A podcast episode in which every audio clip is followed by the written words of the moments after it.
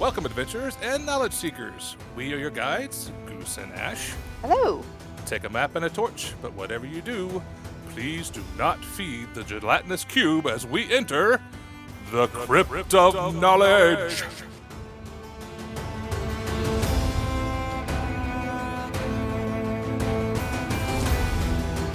Hey everyone, and welcome back to the Crypt of Knowledge. We're so excited to talk tonight about the new information that we've just got out from One D and D. So, but first of all, Goose, how are you tonight? I'm doing pretty good. I'm really excited about this too. It's it's a lot of information that kind of dumped on us without any warning, uh, and we knew stuff was coming, but it's it's really exciting. Uh, how are you doing, Ash? I'm doing good. I've been just trying to wrap my head around uh, all of this. I'm the kind of person that somebody says they're like, "Hey, this is new stuff." I'm like, "Okay, here's the new stuff," and then I have to remember to be like, "No, wait, let's think critically for a second, and then and then just dissect it." So, well, there's plenty to be critical about, and plenty of exciting stuff too. So we'll we'll break all that stuff down. But uh, but first, it is nearly the end of August, uh, but you still have a little bit of time left to get into our August giveaway, which is for a, a, lovely 3D printed dice tower that Miss Ash has made for us. It has interchangeable shields on it. It has a dice gel. It can take the big dice, even if you've not seen it on our socials where she rolls it. Uh, it's it's really. I didn't even know that till I did. I mean, I tried it first, but then I was like, "Huh, I wonder," and I don't mind losing my dice inside of it, so I did it, and I was tickled. It rolled thrilled to death. It rolled great. It rolled just like any normal dice through there. Yeah, it was great. It worked out fantastic. Uh, so all you need to do is just go find our socials and make sure that you follow us on those socials. You can do it on our Twitter, on our Instagram, on our TikTok. They are all at D and D Crypt Podcast. You can find it all there. If you want to see a little bit more about it, you can always go to our website, cryptofknowledge.com. It's like the first thing you see if you scroll down the page. It's right there. It shows you everything. Uh, and then next month, we have some exciting giveaways too that you'll have to uh, come back and listen to next week. We're really excited about these. Yeah, it's it's some good ones. You don't want to miss it for sure. Absolutely. So, Ash, what was your first impression when you heard one D and D? Just the name. What did you think? I mean, it reminded me of one shot. I was like, first I was like, oh, okay. I didn't, I don't know. It was a little mundane. Yeah. I think. You know, we've got Tasha's Cauldron of Everything, and and I mean the Monsters of the Multiverse. Everything, all the titles of everything is. I mean, even Dungeons and Dragons. So for it to just be one D and D, I get it. Mm. I understand the the heart behind it. Um, so there's like no qualms with that, but just felt a little dull to me. Yeah, I I understand the principle too. They're taking everything that's out there and putting into one, and everything they're putting out new is backwards compatible. So I, I understand the title, but I'm with you. It's it's a little underwhelming.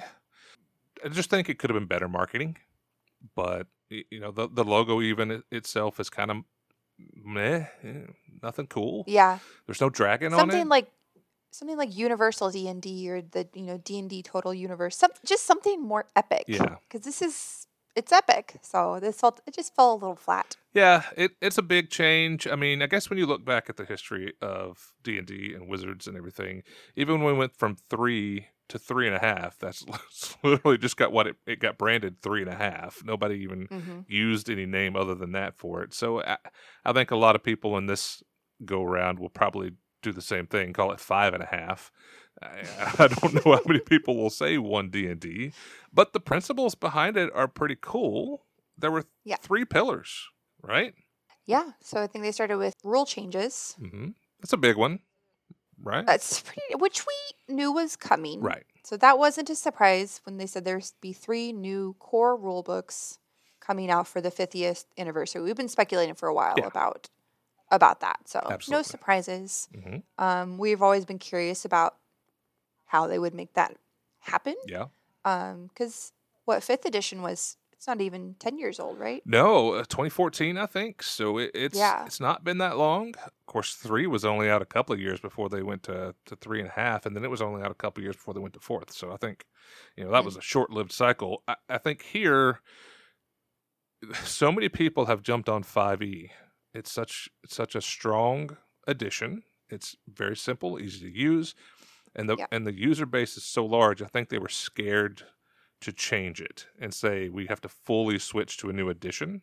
I think is Mm. why we're seeing this, and they're just going to continue to drop new books and change a few things around as it goes. I, I, that's my only only reasoning back behind it is the fact that they just were too scared with all the new people that are in the game. So too scared to do something and also too scared not to do something big for the 50th anniversary True. because it's you know people are if for no other reason we can't forget that D&D Beyond is a company True. and it's it's a cash grab sure you know maybe just there'll be nothing but new art maybe they'll just be beautiful and you'll Yeah. want them just for the aesthetics and I I mean I'm a sucker for that sure. I'll probably buy them you know so Sure. Uh, but that leads into the second pillar is actually they're going to be using physical and digital combinations this time around. So that is a positive, and we speculated on that a few episodes ago as well. The fact Yep. that now, if you pre-order, and it's out now, the Dragonlance that's coming out soon. If you pre-order that, you get both. You get the physical book, and you get your D and D copy. So that's a bonus. That cuts down on all the the double purchasing you had to do. Uh, there are still people that are having to purchase it on their VTTs, so Roll Twenty or Fantasy Grounds or Mhm. whatever you're going on. There's still that extra purchase, but now you don't have to buy it three or four times. you know, if you were doing that, so I think that's a huge change. Uh, we had we had wondered how you would do that because if you put it in stores in a physical book and just have like a digital code in it, you know that's going to get ripped Mhm. off. But this way, I think is the best way. If you if you buy it digitally, digitally, basically send you a hard copy. So I I don't mind that change at all. I think it'll help out a lot. I think they're doing right by the customer base. They're they, they always talk about how important our feedback is. They're always talking about how much they want to hear from us. And so this just kind of backs that vision that just they're putting their money where their mouth is. Say we love you guys. We're going to do right by you. It's probably not the best thing for them fiscally, but it is the best thing for the customer. So they're they're doing the right thing for sure.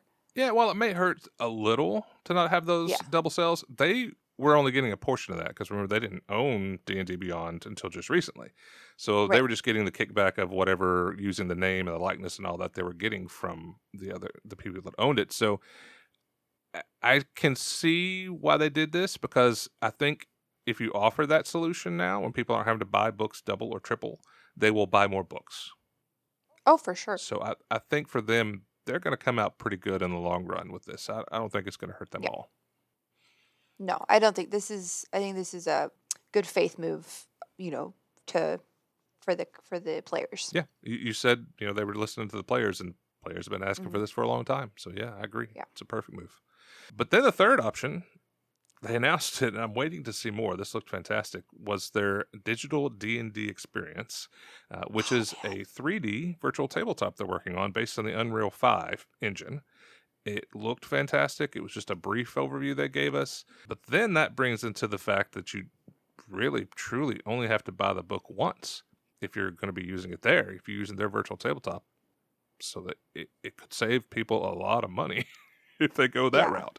But the virtual tabletop looked nice. They showed off where you could make your own little token to, to move around in the 3D world. Uh, the camera angles were, were shown uh, specifically to make it you know look like you were playing not like a video game, but to make it look like you were Mhm. playing a board game. So I, I think the potential there is fantastic. When that will release, I don't know if it'll come out in 2024 with the rest, but it looks intriguing. I'm interested to see, and hopefully I can get in the beta of that.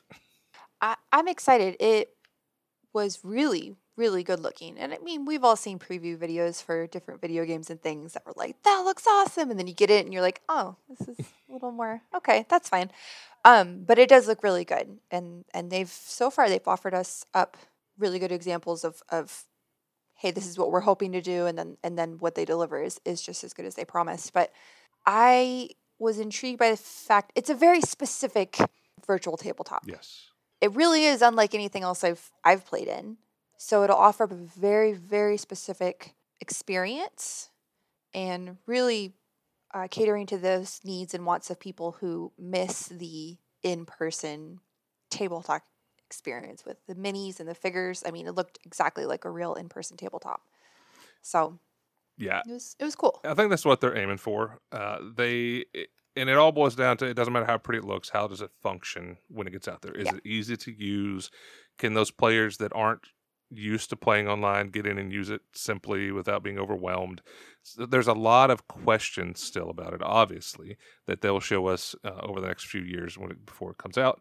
But the potential, like you said, is is huge uh, to have you know one purchase, all your books are there, uh, any you know uh, one shots or books like that that you purchase all the maps and all the assets will be there for you to use and then they mentioned you could break those down and use them to build your own maps and things too so Yes. that will be Yeah, they're nice. basically like, here is it all. It's already done, but you can take it all piecemeal and build and build your own in addition, which I absolutely love. And until then, because it will be a couple years before it comes out, but above VTT just hit over three thousand Google Chrome extension add-ons. three downloads. how many 300000 wasn't it or 30000 something like that it was a huge number it was more Yeah, yeah Was it three? What did I say? Three thousand. Sorry, 3,000. but until then, I would say that above is a fantastic resource. While we're just waiting for D and D Beyond to to come out with what we hope will be an awesome VTT. yeah if you want integration with your d&d beyond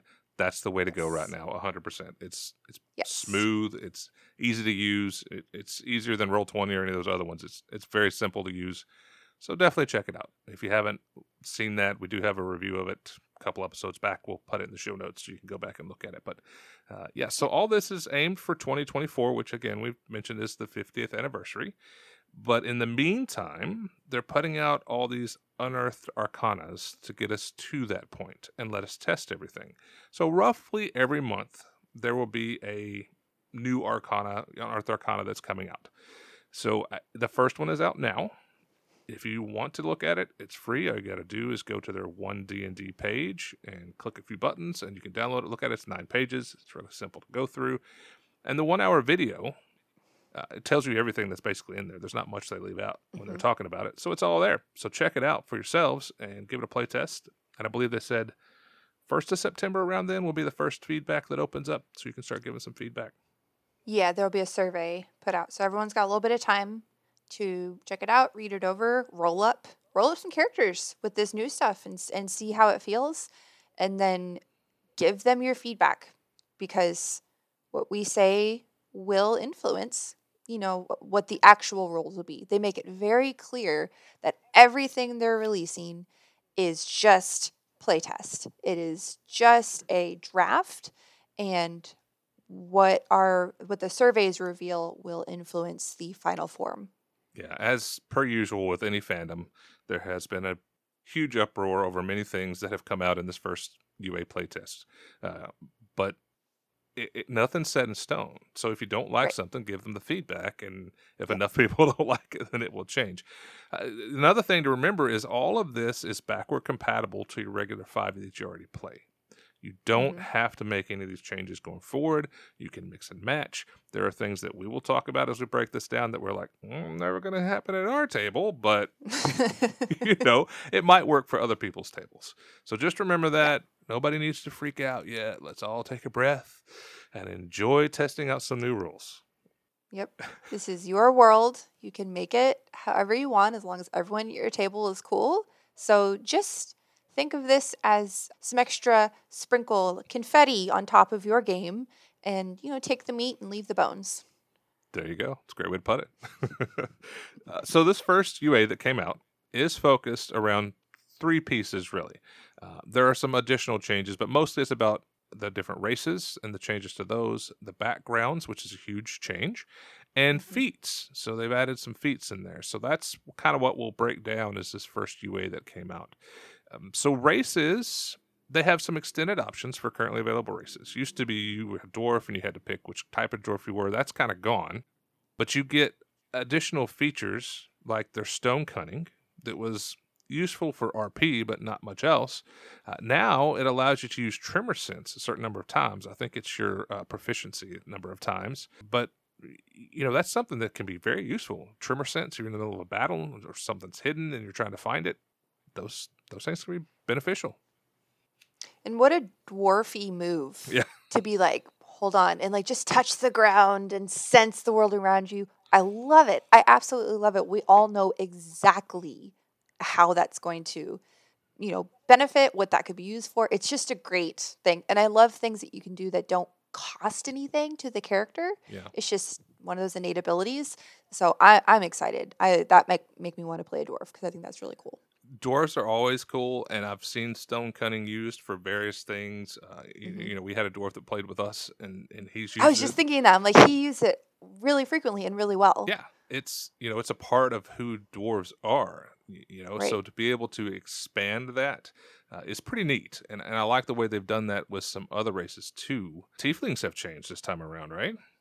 They did. They got another fiendish legacy to choose from. Yeah. Yeah, like two additional ones now. The Was it two? Oh, yeah, sorry. the infernal is your basic tiefling. So if you keep Right. the infernal, that is exactly who you were before. You have all the same spells that are innate to you, all those other things.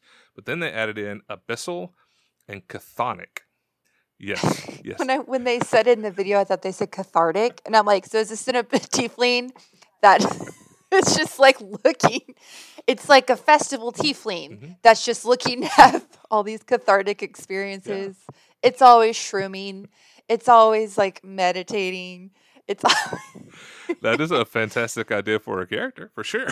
I think it like so. I thought they said cathartic. I'm like, well, that's interesting. I don't see how it's gonna be uh, very combat worthy, but I still like it a lot. yeah, I mean, it's it's really hundred percent the opposite. Chthonic, you know, kind of it is not cathartic. Cthulhu, you know, those kind of Right. things. Uh, total opposite, but uh, you, I Yeah. like your idea. I'm gonna write that one down. you should. My next one shot character is gonna be a festival babe. There. That's what she's gonna do. there you go. But yeah, so if you choose one of those, the backgrounds are a little different. So the Chthonic um, gets the chill touch. So you think kind of back in Critical Role, how Jester used ice abilities and everything as her tiefling. So this is kind of that throwback to, to changing things up and, and allowing that into the world, where the Abyssals get poison spray.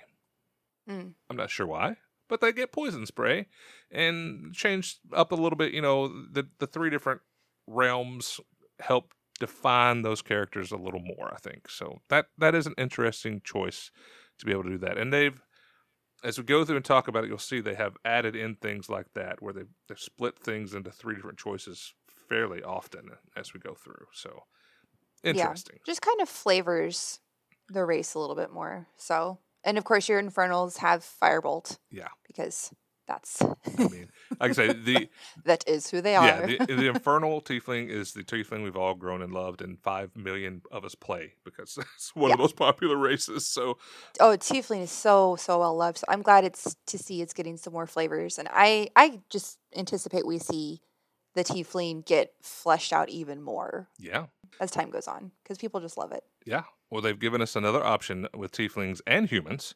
Uh, now you can choose to be either medium or small. So you can be the tiniest little tiefling if you like. I love it. Honestly, there was something about playing a large looming tiefling that I didn't love, but I- like a little tiny boy. Oh, I would. I love it. I'm so. ex- This is just so exciting and uh, inspiring. so a small-sized cathartic tiefling is your Oh my gosh.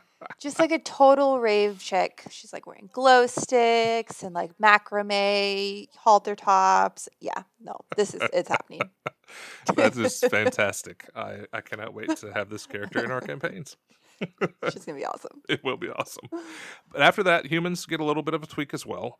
Uh, they they're trying in this revamp or addition, whatever they're adding on here. They're trying to take some of the rules and things that were kind of not used a lot. They were hoarded. Uh, you know, like inspiration is what we're talking about now. Inspiration was harder to get. The DM kind of was under control of it. And now Yeah. they've changed it. You get it a lot of different ways. The first of the ways we'll talk about is through just humans gain inspiration after a long rest. You wake up Mm. and you're like, I feel inspired. So that's, that's an interesting way to give humans a little That's more. the most fantastical element of this game. Agree. It's not real That's- world at all. That has nothing to do with being a human. I'm not. I am 98% human, and that has nothing to do with. Yeah, it's quite the contrary. Wa- Waking up is not where the inspiration comes from at all. But no, no, no, no. but it's it's neat. It, again, it gives the humans, which sometimes people feel aren't up to par with the other fantastical races, which I I feel they are. I feel they can do just fine. Uh, but some people feel like they're not. So it gives them an, something else, a little additional. Uh, another change with the inspiration is the fact that if you have inspiration, as always, you can only have one. But if you have inspiration already, you can give it to somebody else in your party if you gain another. So I love that. yeah. So if I wake up as a human and I have my inspiration for the day and I am gung ho and ready to go as my rave chick, cath- cathartic tiefling, and then I get inspiration some other way, I can just pass it off to one of my other party members. And I think that's pretty nice to be able to share it. Oh, I love that because we've all been in those moments where you know that a- certain party member, a certain character could really do something cool, hmm if only. And so I think it'll make for a great group play. Agreed. It will be Yeah. interesting to see how people start using it now because I agree. I think a lot of people hoarded inspiration. They were afraid to use it and they wanted to save it when they needed it. Sure. So this will be interesting to realize you can get it a little more often. So Yeah. Uh, yeah. they did add another race. I know. Interesting race too at this. The Ardlings. So this is a, a upper plane race, and it, it harkens back to three, three and a half, those different editions that had archons. Uh, specifically Mm, the mhm. Guardinal archons, because all of those Guardinals had different animal heads. Yeah. And so this is the same way. There are three different types of Ardlings for the different upper planes, and each of those types had a different head. So you've got, you know, falcon head, a horse head, uh, all kinds of different heads. As Cat, eagle. yeah, so Yeah. you, Got some cool ones. you can choose all those, and they're basically basically fallen angels, uh, the upper upper planes. So they get another cool short-lived ability. It's a it's a limited flight that they get. So you get your normal movement. So if you got 30 feet, you can move that 30 feet on your turn with flight. But at the end of your turn, if you haven't landed, you fall. So Yep. can't really cross a big chasm or anything like that. But you could technically jump 30 feet in the air now. Or jump, as the video said, they're like jump into a tree to save a cat. For like, Sure. Yeah, honestly, I was just like, you know what? Again, I love abilities that don't cost too much to do. hmm I just think it allows for players to be more inventive. I think it makes for better role play or even better combat because we do we do. I mean, this is homebrew, but we do combos Mhm. in our combat. That's a lot of the same sounds. Yeah. but how cool would it be if we had an Ardling that could just use their quick flight ability to fly to to pick up and fly someone 15 feet and with a strength check and I don't know, I can just see a lot of cool things coming out of this neat, very low risk, low cost ability. Yeah, and they tried this. I don't remember how long ago. There was an Unearth, Arcana, a pretty good while ago, that was a race that had limited flight, and there was all kind of uproar when that sucker came out. You know, people were like, "It's going to break the game," and yada yada yada. And Oh, I remember that. Yeah. Oh, come on. yeah, I mean, this I think that one had was a little bit different in the flight. Uh, but this is very limited. I mean, it's just your movement speed. So, I mean, Yeah. you were going to have that movement speed anyway. You can just get a little more verticality out of this character, which is never a bad thing. I mean, think of a ranger who can use this verticality to find their way into a, a tower or, or somewhere to have a better shot on people. So, Yeah. I'm good with it. I don't think this will harm the game at all. I don't think so. 30 feet? No. I mean, I think it'll be fine. I think it'll make it f- just even more fun. Yeah. and that's what we're trying to do is have fun, right? Yeah, exactly. So the other races, not a lot changed. Some little tweaks here and there. But one of the things that happened is there are no half races in this new Unearthed Arcana. So uh, mainly that the biggest one for me that turns half orcs into just orcs. hmm So Which I'm ex- I'm excited. I I feel like the orcs have been due for a redemption for a while now, and I'm excited to see them come into into play as a more of a normality and not an abnormality. Right. But you know, we, we were talking about this earlier. I'm like, oh, I kind of I like the idea of half elves and half. I like the the idea of having uh, a character with a foot in each camp. Yep. And an experience of both sides of the coin. I think that makes for really complex, interesting characters. It does. And uh, a wonderful thing, again, these are all tests that could change. It also is backward compatible. We've said it a couple of times now. Sure. So you can keep those races if you really want them in there. You can adjust them, change them however you like. Because the other ones they list in in this part of the UA is just Dragonborn, Elf, Gnome, and Halfling. So that's the Mhm. only other ones besides you know the ones we talked about that are in there. But they also do mention that all the monsters of the multiverse, all those 30 races that are in there can be used. You know, they've kind of been prepping for this with the Tasha's Cauldron Everything, how they moved the ability score adjustments out of there, and now they've moved them in this one even to somewhere else. So, I- you know, it's all there, it's all usable. It's just depending on how you like to play hmm you know, there weren't a lot of true differences between if you played an elf or an eladrin versus playing a half elf. A lot of your innate abilities were pretty close to the same. Right. Yeah. So it's all just flavor, and and we can do flavor no matter what the rules say. Oh yeah. Absolutely. So the next big one is backgrounds, and they are being changed drastically, which I like because backgrounds for a lot of people are just kind of an afterthought. You, know, they they, Yeah. they weren't something that you spent a lot of time on because you were going to make your your true background. You're going to make you know what happened to you. You're going to write your story out. But these backgrounds are providing more narrative weight of who you were before you became this adventurer. Uh, so they have encouraged people, as we were talking about, you know, half elves and half everything else. They're encouraging people to have parents of different kinds. So you can still have your human and your elf as your parents. You can make yourself look however you want narratively, but then you just have to pick the human or the elf to use the stats. So I don't, Well, that makes sense. yeah, I don't mind that at all. I think it's still fine. I'd rather do that than take half and half Yeah. of each kind. I think that's a better. That just gives the uh, player more more freedom. Yes. Eh, Yeah. And they provide you some rules here too because they want you to make your own backgrounds. So they they kind of broke apart each little piece of what's in a background and they have given you rules to go and build your own. There are still a pretty large list of pre-made ones in there, so you can use all those if you'd like to, but they give you a lot more freedom to be the exact character that you want to be. And I think it's also.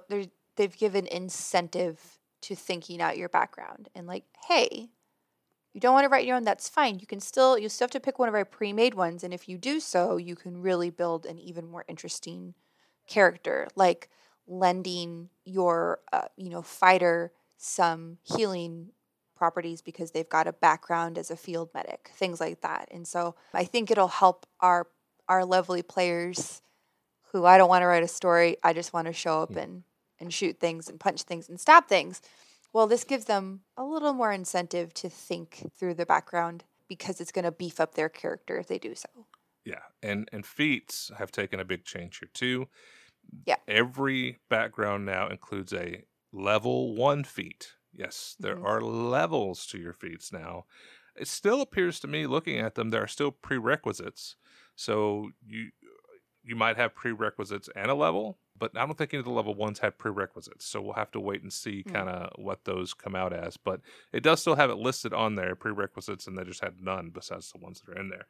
But they've also done a lot of changes to those. You talked about the healer's kit. It was kind of useless before. It wasn't it wasn't great unless you were a healer, but then you already had some of those things. But they have gone back now and changed that one specific to specifically to where if you have a healer's kit, you can actually perform healing on people in combat, even if you're not a healer. So things like that, and the alert ability, which gave you your, your plus five, you also now can use it to swap your initiative with someone else. Which. I love. yeah, you get into a combat and your monk is always first, and he's got alert, and he's like, you know what? There's a group of them. We need our wizard to nuke them, so I'm gonna flip my initiative with the wizard, and Yep. softens them up. So that there's lots of possibilities with the things they're changing in those, and I love it. I love it too because I I like if you have medicine and bandages, sure you may not be healing them in the same way as casting a spell, but you're still healing. They should still benefit from that medical attention. So I'm glad that that's being addressed. I don't like a lot of nitty gritty stuff in our fantasy games. I don't want to, you know, a lot of just boring, mundane stuff. But that's something I think should, you know, be there. Sure, Yeah. it's you're just throwing some Neosporin and a band-aid on it, but they're still gonna get they're still gonna get better, even if it's not in the same way as like a spell. So I am very excited about that. Right. And this gives you a reason to use your healer's kit. It has a certain number of uses and then it's gone and you got to buy another one. So there's a resource that you're spending to do it. So I am completely okay with adding in extra abilities so your fighter can have a med kit on him at all times. You Right. know, and if somebody goes down, if the healer goes down, the fighter can run over and bring him back. You don't have to have a party healer. Yes. This allows everyone to take responsibility. Hold on, get out my soapbox. Listen to me. Just because this episode's about to derail quickly. Just because you have a cleric, even a life cleric, on in your campaign, that doesn't mean they have to or responsible for healing the party. This shares the wealth. Now everyone can have that responsibility placed on them, and so you don't have to spend your turn. Uh, everyone looking at you like, "I'm down 30 HP. What you know? What are you gonna do about it, mom? Mom, come put a bandage on my knee, mom." Sorry, Sounds like there's some deep feelings behind that. can you hear the bitterness in my voice? I just I like this because that ad- that addresses that. It It spreads the responsibility. Now you don't have to have just one person going around healing. If you want to play that character, you don't care about combat. All you want to do is dish out healing, and that's I love it. Do it. But if you're a cleric and you want to be a stabby cleric, do that too. Uh, you know clerics can do some damage they've got the ability to do it and and we've said many times in that campaign where you're a cleric that the best defense is a good offense if you kill them they can't hurt you so I was just I I can't I can't kill someone if I'm healing you all the time. Would you do you want me to kill him? Do you want me to heal you? yeah and and there are there are many classes now that have some type of healing so you know in the campaign we play now we don't have a true healer we have a druid Mm. who doesn't really heal because he's a necromancy but you, you know there there are abilities that different classes can have so you don't always have to have that true healer anymore but this just helps that even more so i'm definitely Yeah. i'm definitely down for it 100% Absolutely. Uh, then we talked about ability scores and those plus two plus ones that you get when you when you roll a character. Those have also now moved to your background, so you can choose anywhere you'd like to do them, just like they had in Tasha's Cauldron. You can put it in any stat. You can even choose three ones and Mhm. you know, put it into three different stats. So there are different ways that you can really fine tune your character to be who you want it to be. So you you've got your feats, you've got your ability scores, uh, you know you've got your when you pick your different skills and, and, and what you specialize in. So there there are lots of ways with that background now to, to just make it your own. I love that. I just think it's going to make for some really interesting characters. I can't wait to see what people come up with. Agreed. Uh, starting equipment is the last thing in the backgrounds, and now they have leveled the playing field. Every starting equipment package is worth fifty gold. If you add up all the pieces, it's worth fifty gold. So, uh, the you know it it helps. There were some unbalanced different kits that you could start with. Uh, I, I never really it never really bothered me that much. I never know, paid attention. but it's some people it really bothered. really bothered. I'm glad that they'll feel a little bit. Better. I honestly never. I'm like I. I don't know. I've, I'm just always more focused on story than the the logistics, and so. Yeah. but I'm glad you know our our dutiful rules lawyers can breathe a sigh of relief, knowing that it's fair. yes. And you know, our campaigns, I think too, we've always started with different weapons and things. So outside of your main kit, you you always had some additional things. So I don't think that's ever been a, a big issue for us because of that either. So uh, it, it's interesting though. But yeah, backgrounds I think will be interesting. I plan on rolling some up very soon and and seeing how different they can be than the ones that they had in the past and seeing how that affects character. Uh, they also have changed a few other rules. There's a whole glossary in there now of the rules or of, of words and things and what they mean, and they've changed up some of the meanings. Uh, one of the things they've done is added in a different spell tree list. So there are three new lists called Arcane, Divine, and Primal. So these are not tied to a class anymore, but just a source of magic. And all this is is they're future proofing things. Because when something new comes out, they don't have to say you're a wizard or whatever. Or if a new class comes out, they don't have to attach it to something. They can just say it's with the arcane spell list. You know, if you can cast arcane spells, then you can cast this. Or if you have an uh, abilities or magic items or other things, they can attach it to these lists instead of attaching it back to a class now.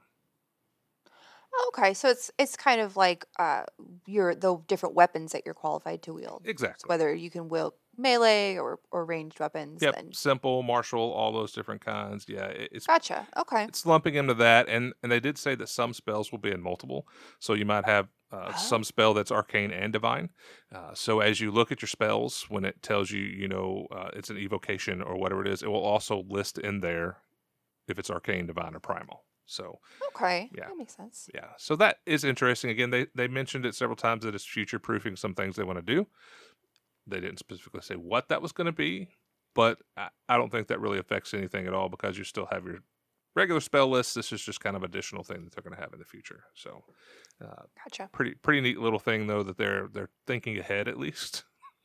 they're not going to break something down the line with the changes they're making, so that's that's a nice thing. It does seem as though they're treading they're treading carefully, they're treading thoughtfully. So yeah, I'm I think it'll be I think it's good things in store. So Yeah, well, I mean, they're giving us two years, you know, to try all this stuff out, and they're asking for our feedback. So uh, if if it's something that truly the majority of the people don't want, I don't think it'll make it in at the end. So nah, I don't think so and either. this is a perfect perfect way for them to do this. Yeah. Uh, conditions. They added a condition. They added slow. So that is like it, specifically they mentioned like if you're grappled with somebody and you're trying to drag them, then you are slowed. And Huh. you got some uh, disadvantages on things, and they had uh, enemies had advantage to hit you when you're slowed, and those types of things. So it's it's I don't think it's anything far reaching outside of the box.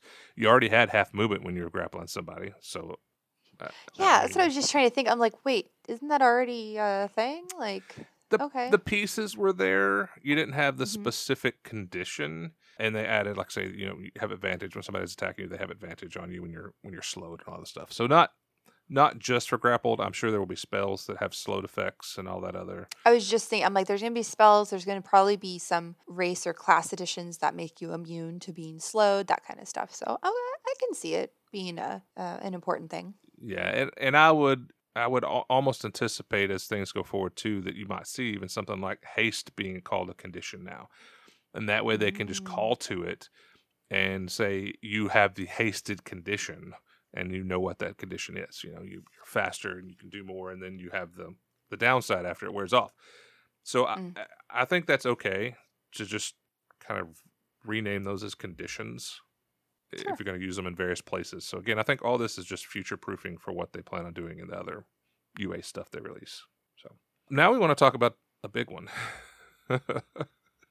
uh, Nat 20s and what happens when you do those and crits and all that good stuff.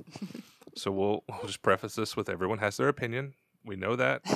we we see the debates around and it's a it's a big divisive thing right now. But as it's written right now, anytime you roll an at 20, you get inspiration. I'm okay with that one. Sure, that's pretty benign. Yeah. That's yeah. Nothing, Okay. nothing wrong with that. Just again, another way to get a system that isn't used very much. People hoard this resource. It's just Yeah. another way to get more uses out of it. You know, Nat 20s got inspiration. Perfect. I did something super and I feel inspired. Yeah. Perfect.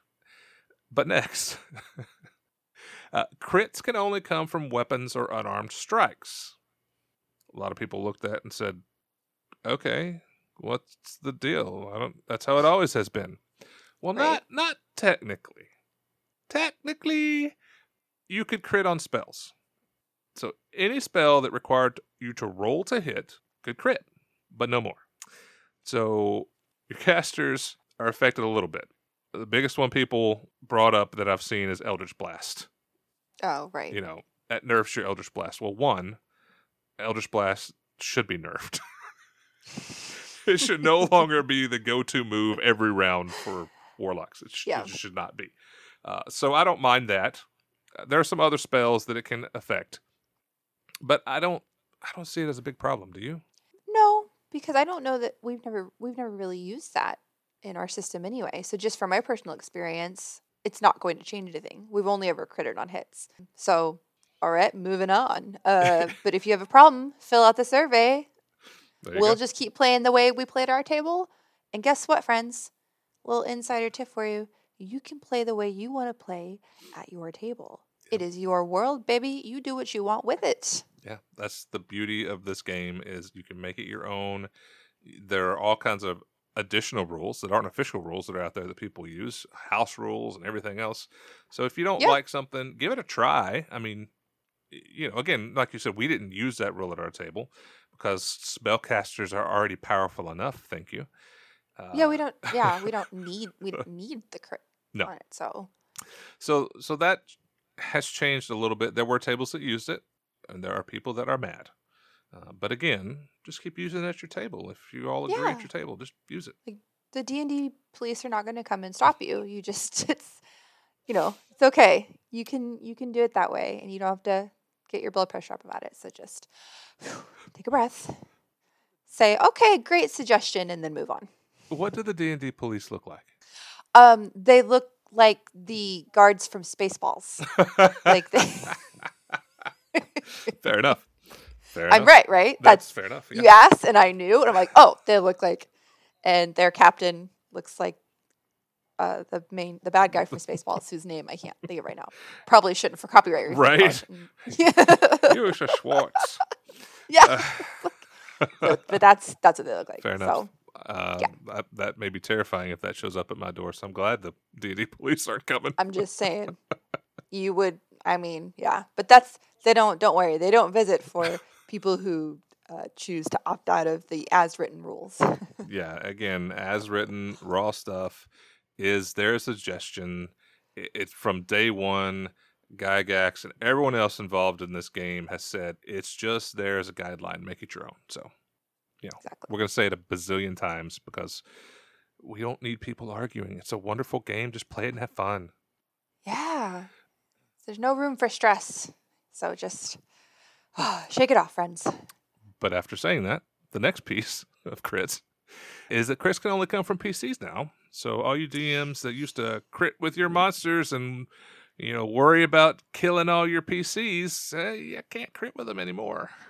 I, mm. Does that one get you?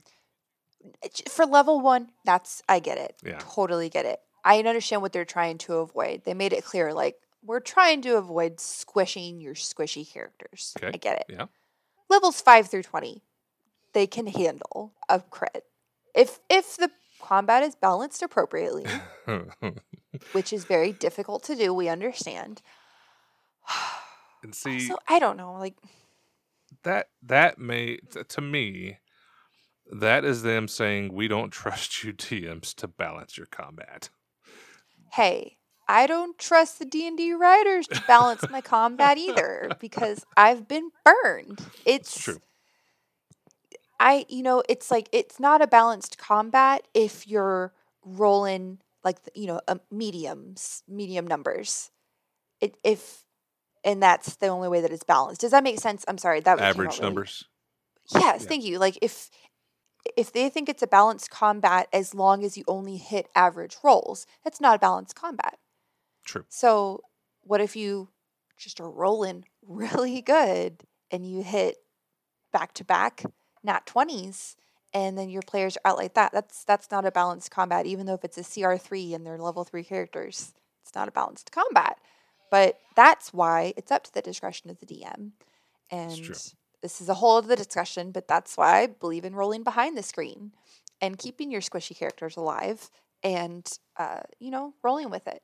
You are, you know, th- the god of this universe and you get to decide who lives and dies in that moment and but I don't know, that's a whole other argument. I know a lot of people believe in what the dice say you know, There's a ton. goes. Yep, there's a ton that will not pull their punches, and there have been times where I've been that DM, uh, and I have gotten older and wiser, and know that sometimes to make the narrative fun, you might have to change things around. Not always pull punches, but you have, might have to change things around.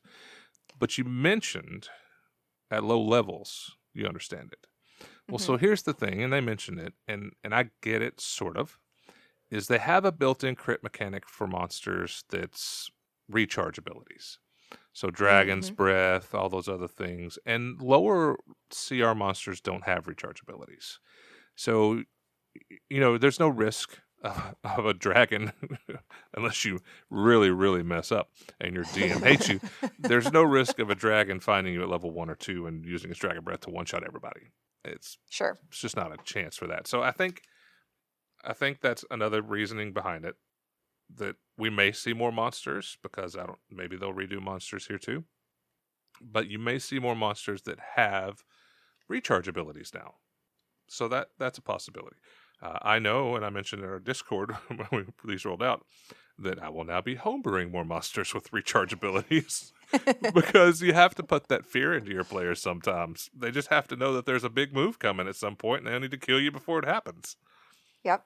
And I, I don't think this is a make or break thing for sure. I don't I don't hate it. I just I don't know. I think it's again just could be up to the discretion of the DM. I'd play at a table that did it either way. You know, I would do I would play either way. So Yeah, and you know, again, it's worth a shot. This is what they want you to do. They want you to play test it and see how it goes. Uh, Yeah. no, we just did a one shot that Ash ran for us, where we got into what were we, level threes, and it was a CR 4 hmm and the first two rounds, it was it was wiping us. it was doing some damage. I want to make this very clear to the listeners. I could have killed them all. Yeah.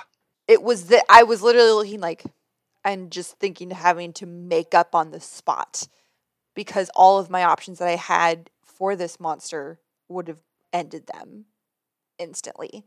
And I was like, um, it's gonna move and um like I'm just having to make it up because it it wasn't balanced uh appropriately. Yeah. Now, let's be honest. The one move you did was what, 36 damage? It was almost a max roll, though. You rolled yeah, really And well. that's what I was saying. Like I rolled really well back to back to back. Yeah. And it was like, ooh. And then you guys rolled poorly back to back to back. You did. and I was like, between those two things, it can't I mean, if we're saying a balanced encounter, it's only balanced if everyone rolls really average. I don't think that's you know, Yeah, that's not good. I agree. There, there also has to be, and it was the end of the one shot. It was from the Radiant Citadel. There also has to be an element of risk. You know, there needs Sure. to be risk in combat. So I was thankful to be able to play in a game every so often. I, I love when Ash runs one shots. Uh, so I was able to play, and I was a Celestial Warlock, and I had a few healing abilities that I was able to stand back and use. But as we talked, that prevented me from nuking the thing Right. to, to get our people back up. But you know, again, I don't. again, it was just a perfect storm of rolls on both sides. Uh, but that's that's D and D. It's Yeah. a, it's a game of chance. It's a game of randomness. But for when you go into a combat in a one shot like that, you do expect it to be balanced, and they all aren't always balanced. Doesn't matter the Yeah. CR of the creature. Yeah, it, you have to, you know, even if it's already written for you, and even if it's brilliant writing and incredible art and incredible storytelling, it was awesome. I highly recommend the Journeys to the Radiant Citadel book. It's really good. But I think I, I leaned too heavily on it, that just expecting it to be, because I'm like, oh, they, they're pros. Mm-hmm. this isn't like some 2E, you know, one shot written to TPK, an entire party of noobs. this is this is pros and this is new and it's meant to be fun and and I was like, "Oh no, like oh, oh, they really set me up here." But it was fine and we rolled with it and that's what DMs do because I choose to believe I have more intelligence and autonomy than a $12 set of plastic cubes True. that I'm throwing on my table True. and it was and it was fine but yeah it's not always balancing is hard even for the pros It's very hard, and that honestly is the most asked question we get: is how do you balance combat? And so, everyone, put it in your notebooks. It's coming up soon. There will be an episode, and it may be multiple episodes, but we will start talking about balancing combat because it is difficult. CR is a it's a, whole episode on its own. It's Yeah. It, sta- it stands for crap. Is what CR stands for. but we'll talk about that later. So, so those are some things that have changed with crits. The last thing that has changed, and I think this one is the one that gets me, and I think it's got a lot of people. Crits can now both crit and crit fail skill checks.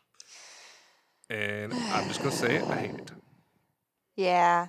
I, I I'm not no. S- th- there are many Pass. Yeah. Hard pass. There are many arguments being made, and I can't get behind any of them. The the biggest one I see people say is okay, say your player wanted to try to jump a, a 500 foot fence, something stupid. It's no way they could do it. And now, if they crit, technically they do. And I see the argument from people is just saying, well, don't let them try it. That's not, that's completely outside of the point of the game. If my players want to try something, they're going to try it. It may have a ridiculous high Right. DC.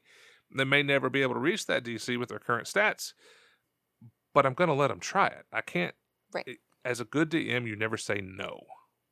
Mm. That's you just don't. You don't say no. So I don't like that excuse. And crit fails for me too. So and I get also the the argument that if it's mundane, why are you even rolling for it? But for me, anything over a 10 is not mundane. If it's got a DC above 10, it's not mundane. So DC 12 at you guys' level in our campaign now, there are some stats you could roll a one in and still pass. Mm. Yeah. So, and again, so I get the argument. People are like, well, if they can pass with a one, why even roll? Well, because you know that's the game. You roll dice. We buy these dice and we spend all this money to roll them. So we want Well, to feel and good. it determines to what degree you fail or succeed because ability checks are based on degrees of success or failure.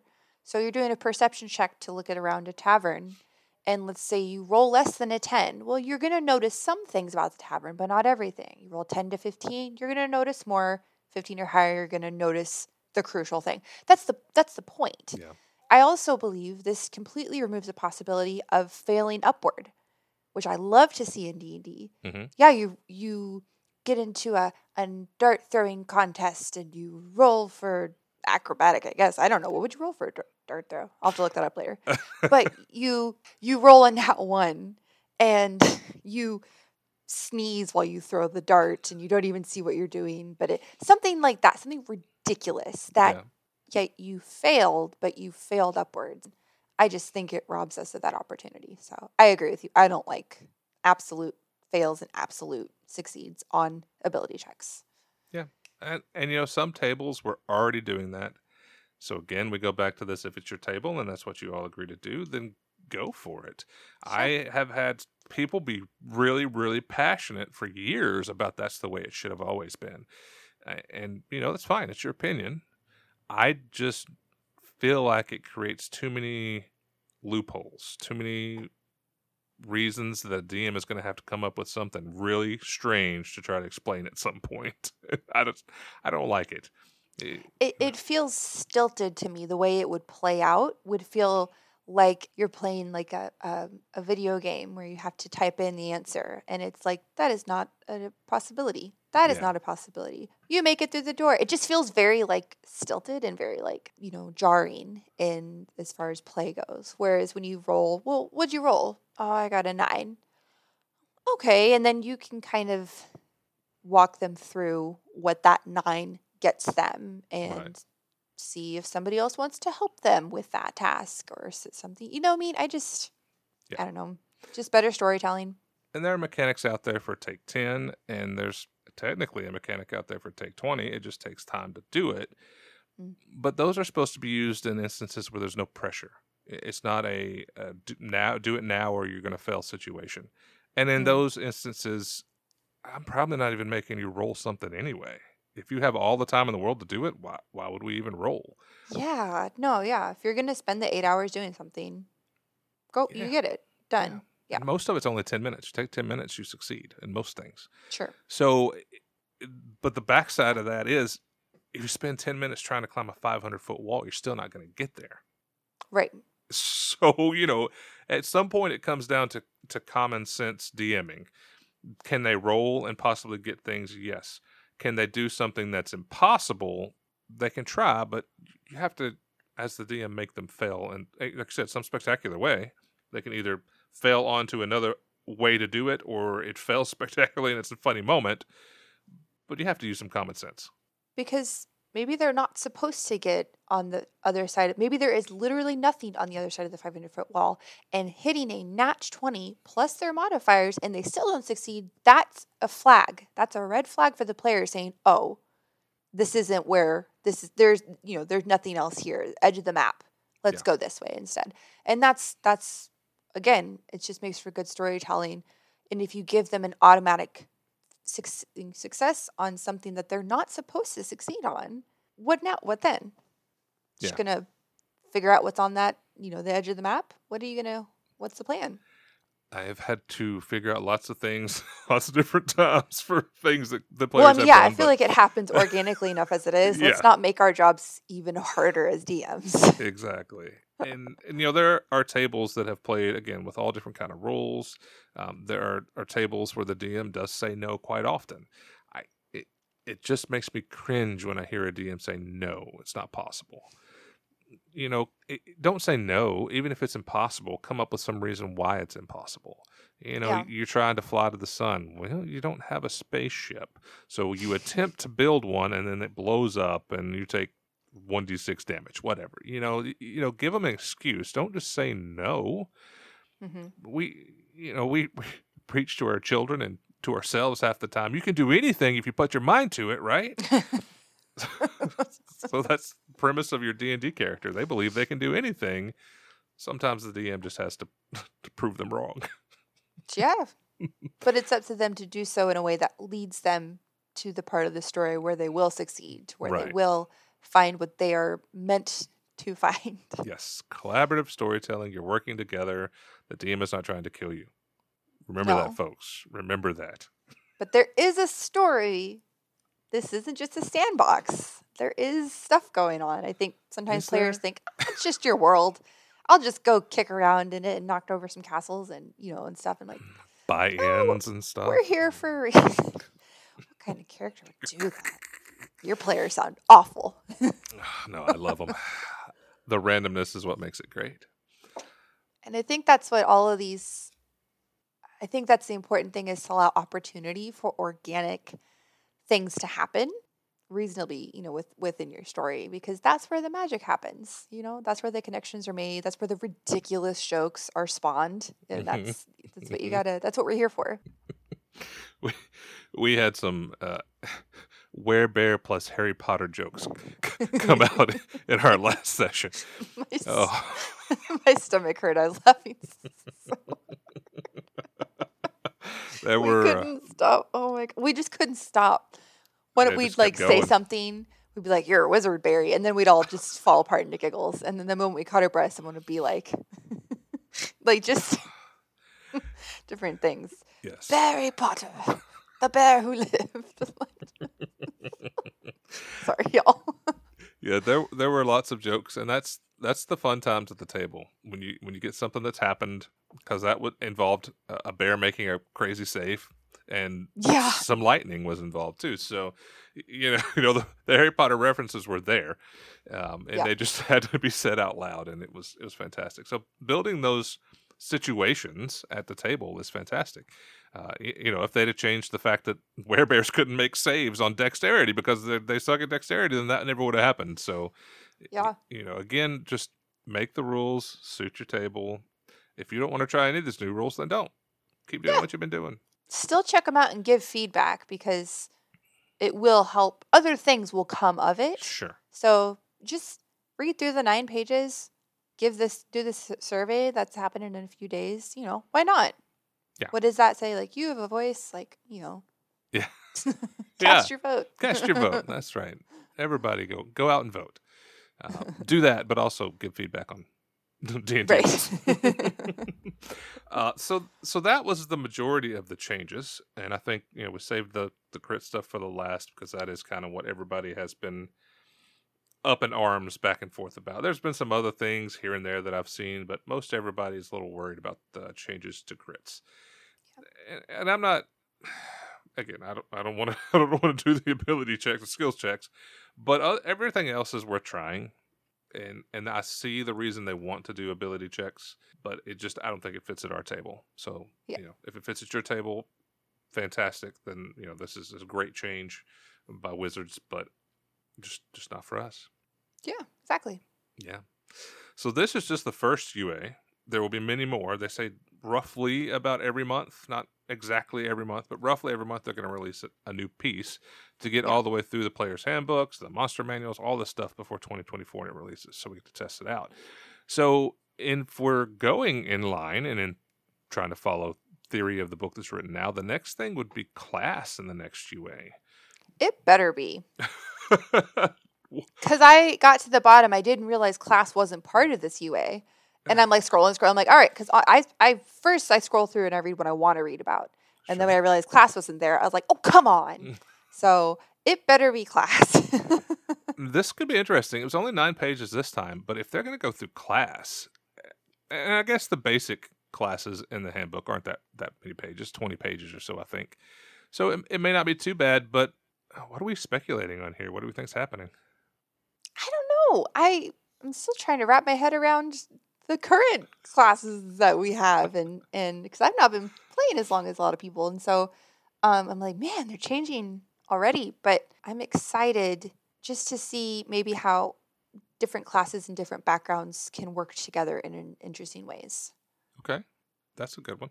Yeah, we've been pretty spot on. I think when we did our guess of what the 50th edition was going to be, we we were pretty good. We said five and a half, and we said a, Mhm. a VTT. So I, I think we're we're on on par Yeah. with that. I I don't think We it was it. hard to guess that. We I think there had been enough hints that it was going to happen. No, we're really smart. We nailed it. right? We can see the future, everyone. We can see it. Uh, so, but I don't know either on class because if I'm trying to relate it to the changes they've made to the races and backgrounds, I, I don't know because they've they've kind of made them more generic. I know they say in the video that they're going to make the dwarfiest dwarf and the elfiest elf with these combinations, Body is bod. but, but I don't know how that changes classes. I know there will be some spells. I know there will be tons of changes. I, I am anticipating a lot of rework on spells, but classes, uh, I, I, do they add a new one? What could they add? Maybe maybe more subclasses within Well, there will be the classes. there will be subclasses, but subclasses are there's pretty basic ones in you know just the the player's handbook. They're pretty basic, so I don't anticipate Yeah. a ton of changes in subclasses. But I mean, we had the artificer come out last, right, and then Blood Hunter, which is and I don't. Is it technically? I mean, it's CR stuff, but I don't know that it's it's not an official handbook anywhere. So not yet. no, not yet. Give That's true. Give it two years. That's true. It could be there. Uh, I mean, the the Critical Role stuff are official books, so technically it is Right. there. You're right, but I I don't know what other classes they could come up with. They've got them pretty well rounded out. It seems like following along with things that are happening seems like something they can most definitely do is drop a, a new type of class, or maybe they combine some classes and, and lessen the amount of classes and just focus more on subclasses. yeah, they they seem to be just kind of flavoring stuff more to just suit people. But do you do you have a class that you would like to see? Like, is there something? I really don't. That's the thing now with with the the basic classes you've got. I, how many do you have now? 10, 12, something like that. There's a bunch. Uh, Twelve, I think. yeah, right? I, I think it's 12.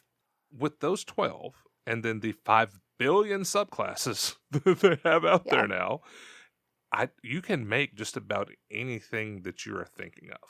You know, we have toyed around with a lot of homebrew stuff. Uh, we just released last week on our Patreon. If you haven't checked it out, we released a monk subclass, Way of the Unchained. So, I mean, Yeah. there's tons of things you can do with with subclasses out there. But as far as a basic class, they're all covered. There's there's three martial classes, and there's four or five spellcasters, and there's you know five, four or five. I guess there's four really like that are like uh, support classes. So I just I just really don't know where they would go. And again, any kind of other martial class is just adding flavor to a fighter. I I wonder with the release of Spelljammer Uh-huh.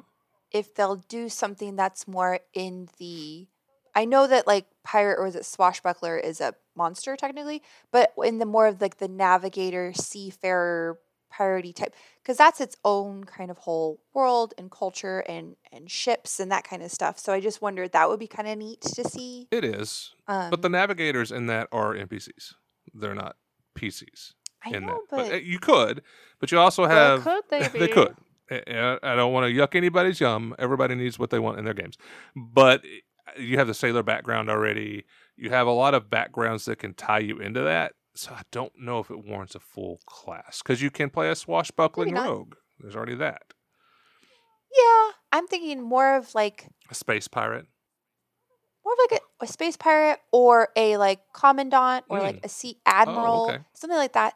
And in that same vein, I wonder if there's room for classes that are more charisma based, but not a bard, but like more political, more like leadership, more like royalty. like spies And- and, and yeah, like spies or like more, you know, just like ambassador class, that kind of stuff. I'm just, you know, just throwing that out there. Might see some expansion into that and that their, you know, role in combat might be more minimal, More but support. their RP would Mhm. More support, but that their RP would be much stronger and that it, they'd really serve well in more political campaigns. Okay. That kind of thing. Now in Starfinder, which has nothing to do with D and D, but Starfinder has an emissary class. So I, Mhm. you know, I get that they are very good at speaking and they can give the group buffs and things like that. So that could be an interesting way to go if they did something like that.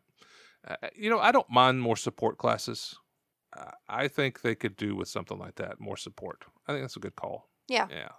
Yeah. I can just see that like with like it being charisma based, but not not not bard. I love bards. I'm not knocking bards. I'm just saying I'm trying to become a bard in our That's in true. our campaign. You're halfway there. But you know, I'm just saying that there's there's room for it in to, to flavor that differently, I guess, and to give those those players power, but not in a martial or magic sense, but political power or even wealth, like something like they can they can move, they command Yeah. things. I don't know. I see. So I see. Yeah, there's there's some good opportunity there. I, you know, we we're sitting here late at night and we're trying to brainstorm things, and these guys have been probably working for years trying to get this stuff together because they they even mentioned with those Tashas and Monsters of the Multiverse and all those things they've released, they've already been thinking about it as they've made these small transitions to where we are at today.